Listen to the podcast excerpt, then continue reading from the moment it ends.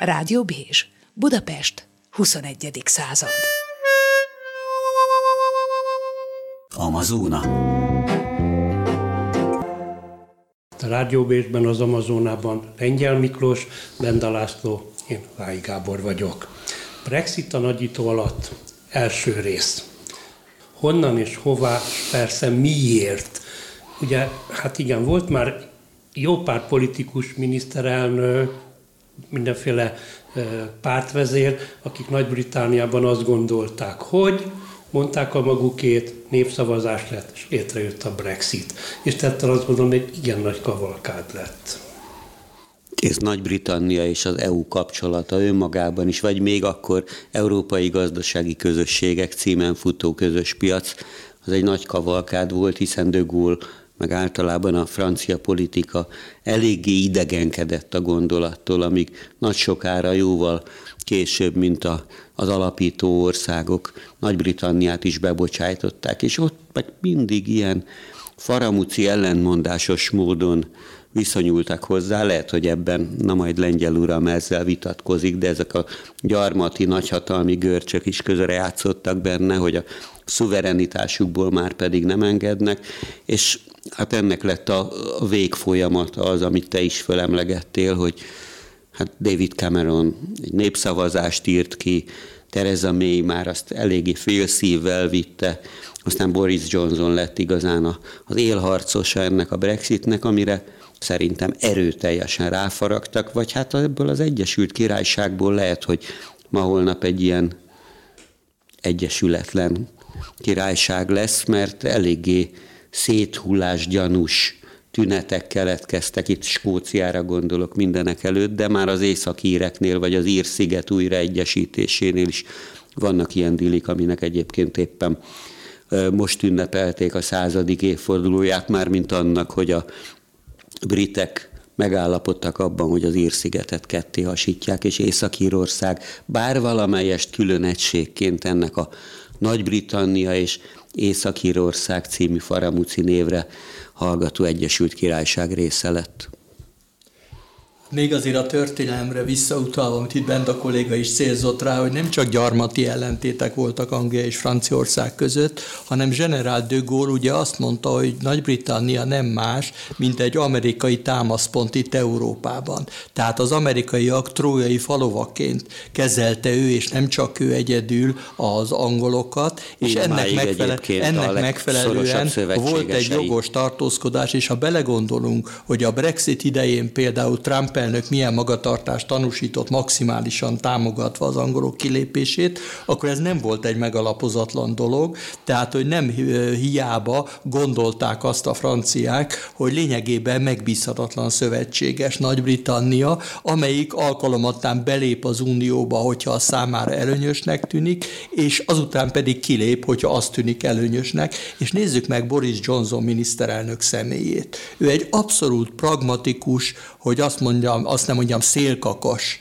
ilyen konzervatív vezér, aki a Brexitnek ellenfele volt kezdetben, de rájött arra, hogy tulajdonképpen a lakosság jelentős része valószínűleg meg fogja ezt szavazni, ezt a kilépést, mert elégedetlen nem önmagával az uniós tagsággal, hanem azzal, hogy a globális gazdaság Nagy-Britanniára nem sikeres szerepet osztott ki, és az ő életszínvonala nem nőtt az elmúlt 30 évben, hanem inkább stagnált vagy csökkent. Emiatt a kilépés fog győzni, szépen beállt ebbe a táborba, és látjuk, most a legutóbbi választásokon is szép sikerrel képviselte ezt, de képviselne ő akármit, lényegében... Szép egy... sikerrel képviselte már ahol.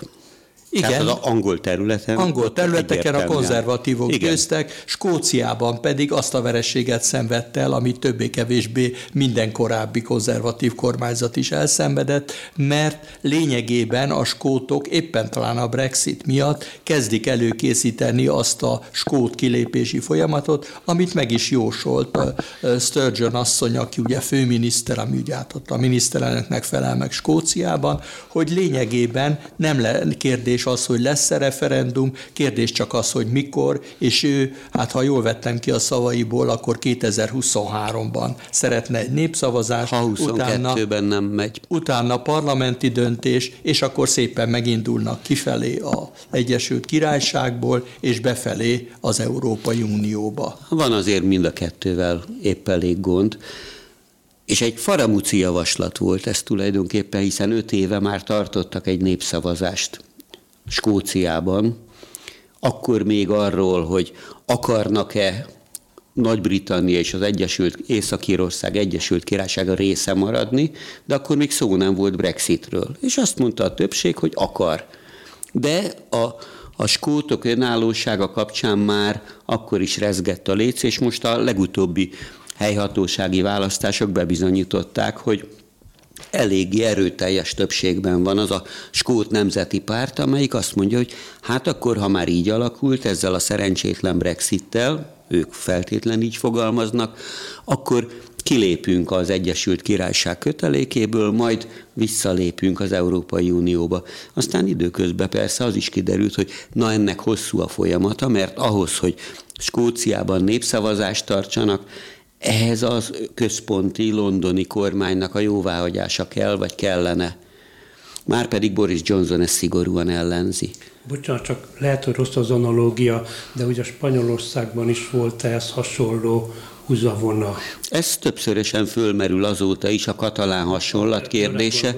Tehát nagy valószínűséggel, hogyha valóban úgy alakulnának a dolgok, már pedig Sturgeon asszony újabb választási sikert ért el, sőt, még a párton belüli riválisa egykori elődje nem szerzett szavazatokat, aki ugyan hasonlóképp szavazat, szavazott volna, de ezzel megosztotta Skóciát időtlen idők óta irányító Skót Nemzeti Pártot. De hogyha elkezdenének visszalépni, vagy kezdeményezik az Európai Unióba, hosszú procedúra lesz, mert nem veszik figyelembe azt, hogy itt évtizedeken keresztül már ugyan az Egyesült Királyság részeként, de tagjai voltak, vagy részesei voltak az Európai Uniónak, Végig kellene menniük, becslések szerint egy olyan három éves procedúrán, amivel újra bebocsájtatást nyernének, és itt jön az, amit te is kérdeztél, hogy bizonyos spanyolok, akik a saját negatív példájukon acélozódtak idézőjelbe, hogy a Katalónia ugyanezt fölvetette, ott is népszavazást tartottak, és a, az elszakadás pártiak nyertek volna, míg nem a, az alkotmánybíróság, a legfelsőbb bíróság ezt megsemmisítette ezt a döntést, majd szépen meg is igyekezett a központi madridi kormány megsemmisíteni azokat a függetlenségpárti intézményeket, amelyek Katalónia elszavazását, elszakadását támogatták volna. Tehát ez egy iszonyú hosszú procedúra, Sturgeon asszony győzelme biztos tudatában egy szavazata hiányzik ahhoz, hogy egyedül is kormányt alakíthasson, vagy ismét első miniszter vagy főminiszter lehessen Skóciának, bár kisebbségben kormányzott már, de mellette ott vannak azok a zöldek, akik stabilan, sőt pár mandátumot nyerve megerősítették a helyüket az Edinburghi parlamentben. Edinburgh egyébként Skócia fővárosa pedig mindenki azt hinni, hogy az Glasgow vagy Glasgow, de megvan a többségük ahhoz, hogy magabiztosan kezdeményezhessenek egy ilyen népszavazást, amit Boris Johnson nagy valószínűséggel el fog utasítani. Már is elkezdődött a jogászkodás, csűrés, csavarás. Egyébként Sturgeon asszony, aki 50 éves, tehát politikusként fiatal jól lett, több mint 20 éve tagja a Skót parlamentnek. Maga is dolgozott ügyvédként, mielőtt bekerült volna a, a felsőházba, nem a skóciai parlamentbe. Ő mondja azt, hogy milyen jogon kérdőjelezik meg azt a skót népakaratot, ami egyértelműen kinyilvánított, hogy a többség az elszakadás majd az EU-ba való visszalépés mellett döntött. Vissza még akkor a katalóniai kérdéshez. Ugye korábban, amikor az első népszavazás volt Skóciában, nagyon erős volt a párhuzam. Most annyiba különbözik, hogy közben Nagy-Britannia már kilépett. Tehát, hogyha megindulna ez a közeledési folyamat Skócia és az Európai Unió között, akkor már nem lenne ott Nagy-Britannia, amelyik nyilvánvalóan megvétózna ezt Na, a, a spanyolok kapcsolatot. fogják ezt a spanyoloknál viszont ugye Katalónia esetében ez mindenképpen fennállna, tehát már a folyamat meg se indulhatna. Most, hogy a spanyolok éppen a Skóciát esetleg precedensnek tekintik-e, és emiatt megvétózzák, olyan messzire van ez, hogy még senki nem tudja pontosan az ezzel kapcsolatos döntéseket, de lényegében Skóciának van bizonyos elég reális esélye, ezt fejtegetik a különböző szakértők, hiszen úgy, mint Írország, szintén része volt a, ennek a brit birodalomnak, és Írország vígan, nem csak hogy az Európai Uniónak, de az Eurózónának is tagja, és vígan profitál is az uniós tagságból, tehát valószínűleg hosszú távon nem lenne akadály a Skócia tagságának, de teljesen igaza van bent a kollégának, hogy minden ilyen folyamat rendkívül hosszú. És hát a másik az, hogy valószínűleg menet közben rádöbbennek az érintettek, a szavazók jobbra vagy balra, szavazók, hogy nincs olyan nagy jelentősége ma már az uniós tagságnak, mint volt akkor, amikor Nagy-Britannia belépett. Mert annak következtében, hogy a globalizáció miatt a határok eléggé hát elmúltak, tehát nagyon átjárhatóvá váltak, a vámok csökkentek, ennek következtében a globális gazdaság hatásai eléggé hasonlóképpen érik Nagy-Britanniát éppen úgy, mint mit tudom én Írországot. Tehát nincsenek olyan nagyon nagy különbségek, és emiatt, mint ahogy hát Benda kolléga is mondta, rádöbbennek a brit polgárok is arra, hogy most kin vannak az unióból, de a vízből nincsenek kin. Tehát az életszínvonaluk nem javul, sőt, a pénzügyminiszter azt mondta, jó, ezt a járvány miatt mondta, de hát ez nem segít a helyzeten, hogy az elmúlt 200 év legnagyobb gazdasági válságára kell felkészülni. És akkor itt visszautalhatunk az amerikai kapcsolatra, amivel hát ugye Trump kecsegtette őket, hogy majd kárpótoljuk őket. Ugye Trump megbukott, az utódok egyáltalán nem olyan lelkesek, hogy bármifajta kárpótlást nyújtsanak Nagy-Britanniának, tehát Nagy-Britannia ilyen szempontból is benne marad a vízbe, hogy kilépett az Unióból, amelyik ugye a legfontosabb partnere volt minden tekintetben, de nem tudott sehova belépni. Nincsenek olyan kapcsolatai gazdaságilag sem az Egyesült Államokkal, sem másokkal, amelyek pótolnák azt a veszteséget, amelyet az Európai Unió jelent mindenképpen a hétköznapokban is. Na ugyanakkor azért egyértelműen volt és maradt is az Egyesült Államok legszorosabb szövetsége, akár Európán belül, akár lengyel uram kedvenc témájánál maradva a titkos szolgálati dolgoknál, hiszen ez a Five Eyes, amiben ilyen angolajkú országokat igyekeznek bevonni, Ausztráliát és Új-Zélandot is, ez főleg az Egyesült Államokra és, és Nagy-Britanniára épül. Ugyanakkor az is tény, és ez érzékeny veszteség lehet, vagy lehetne Boris Johnson számára, hogy Skócia nagyon fejlett gazdasággal rendelkezik, vagy nagyon gazdaggá, vagy nagyon fejletté vált az elmúlt évtizedek során. Általában a gazdasági mutatóik jóval jobbak, mint az angoloké, az egykori Egyesült, vagy a még mindig létező Egyesült Királyságon belül. Alacsonyabb a munkanélküliség, magasabb a foglalkoztatás. Ha jól emlékszem, egész Európán belül itt a legmagasabb az egyetemet végzettek aránya, hozzáteszem egyébként, hogy ezt a, a magyar ott lévő hallgatók is élvezhetik, mert legjobb tudomásom szerint ott még mindig ingyenes a, a külföldi vendéghallgatóknak az oktatása, miközben ez Angliára korán sem jellemző. És hát egy high-tech ipart épített föl, ami 80 ban ma már hova tovább a szolgáltató szektorra irányul.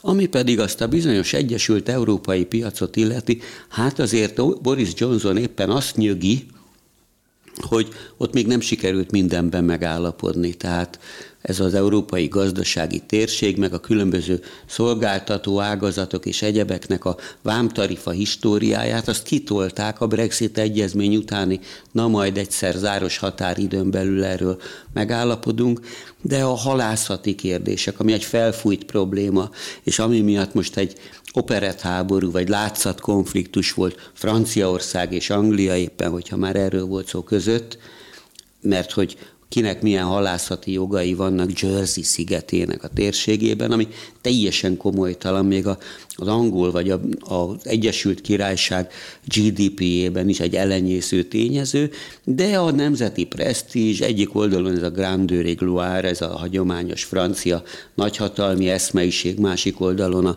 brit büszkeség összecsapott egy jelképes halászati vitán. Miklós, ha már ez a téma, hiszen éppen ma, ma jelent meg a HVG-hun erről egy cikker. Mi is ez? Ez valóban csak egy ilyen operett jó, látszatra persze arra jó, hogy a televízió képernyőjén elmondhassák a francia halászok, hogy mi itt vagyunk, tiltakozunk, fölvonultak, a, fölvonultak a brit hadiflotta egységei is, tehát ilyen értelemben megvannak ezek de vissza a is kontrasztok. A de igaza van teljesen benne a kollégának, hogy ez egy teljesen jelentéktelen probléma lenne Ugyanakkor viszont mind Boris Johnson, mind Macron elnök rettentően ki van szolgáltatva a közvéleménynek, hiszen ugye most voltak választások Nagy-Britanniában, jövőre lesz választás Franciaországban, és ott az, hogy a nemzeti érdeket ki hogy képviseli, ez rettentően fontos. Akármilyen nevetséges kis ügyben is, nekik azt a szerepet kell játszaniuk, hogy ők mindent megtettek azért, hogy például a halászok éppen úgy halászhassanak, mint a Brexitet megelőző megelőzően, holott tényleg egy pár halászhajóról van csak szó, de azért a halászok is boldogan elmondták a francia sajtónak, jó érzés magunk mögött tudni a francia állam támogatását. És amit még pluszban föl tud mutatni Macron elnök, hogy nem csak a francia állam, hanem az Európai Uniót is maga mögé akarja állítani. Imént említette bent a kolléga, hogy nem rendezték még például a pénzügyi szolgáltatások ügyét, tehát a londoni City, aminek a legnagyobb ügyfélköre Európa, Európában volt a kontinensen, kiesik ebből, a Pixisből, mert ezt nem rendezték a különböző szerződésével, mondva, hogy majd utána tisztázzuk, most pedig ez ilyen tárgyalási tétel lett, meg is mondta a francia kormány szóvívő, fiúk, nem egyeztek-e a halászati ügyekben a francia halászokkal, nem akartok velük megállapodni, akkor mi pedig nem adjuk ezt a pénzügyi megállapodást. Az Unióval elérjük azt, hogy blokkolni fogjuk ezt az egyezményt. Ilyen értelemben tehát egy eléggé jelentős, ilyen megelőző csapás pérnek a Cityre.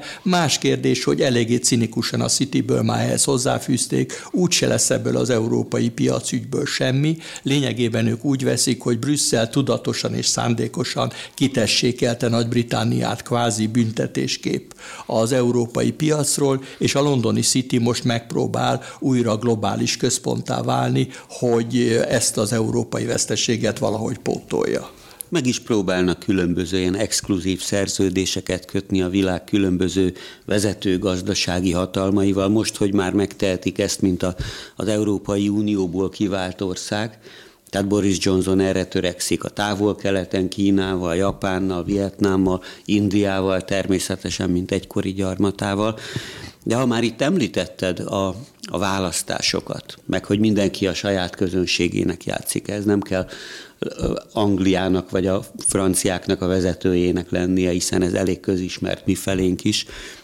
Egy érdekes jelenség az, hogy, hogy mennyire foszladozó félben vannak a, a régi nagy középpártok Európa szerte.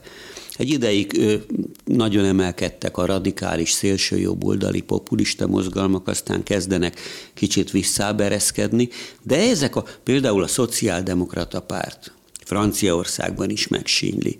Tehát ott már elég egyértelműen beszélnek arról, hogy a jövő évben esedékes elnökválasztáson Macron, akit nevezünk egy ilyen jobb közép vagy centrista politikusnak, baloldali alternatíva ilyen, a Löpen asszonynal, a szélső jobboldali nemzeti front, most nem tudom éppen a héten mi a neve, annak a főnökével kell, hogy farkas szemet nézzen a választásokon, de Angliában, és itt a londoni City-t említette Lengyel Miki, Hát ott a Londonban például teljesen egyértelműen lezakózott a munkáspárt, nem csak ott, hanem a úgynevezett vörös falon is hatalmas réseket ütöttek mindenek előtt a konzervatívok.